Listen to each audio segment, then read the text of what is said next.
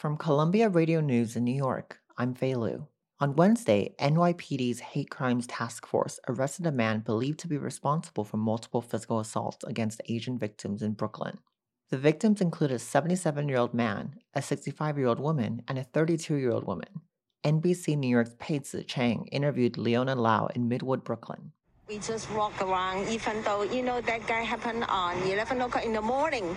It's not 11 p.m. You don't feel safe at all. It's terrible. Like, like are we all senior? As of Thursday, there have been 37 reported incidents of anti Asian attacks in New York, compared to zero reported attacks last year. Members of the right wing provocateur group Project Veritas stormed into Columbia Journalism School's Pulitzer Hall today. As Cat Smith reports, they demanded a meeting with a professor. James O'Keefe is the founder of Project Veritas. He arrived at Columbia with an entourage of seven and a video camera. I really don't know, You sir. ever heard of Project Veritas before? I've heard of Project Veritas, Yes, I'm sir. sure you know who I am. O'Keefe said he came to speak with Professor Bill Grueskin.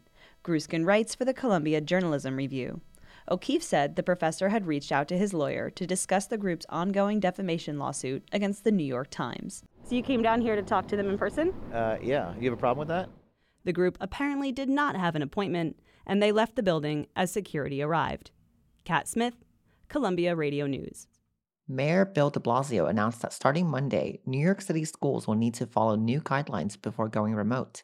Schools can only conduct 10 days of remote classes if there have been four or more COVID 19 cases in multiple classrooms. We believe this new approach is going to keep everyone safe, but also keep schools open a lot more steadily uh, through April, May, June.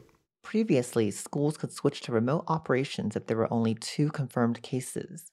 New Yorkers' access to COVID 19 vaccines continues to improve.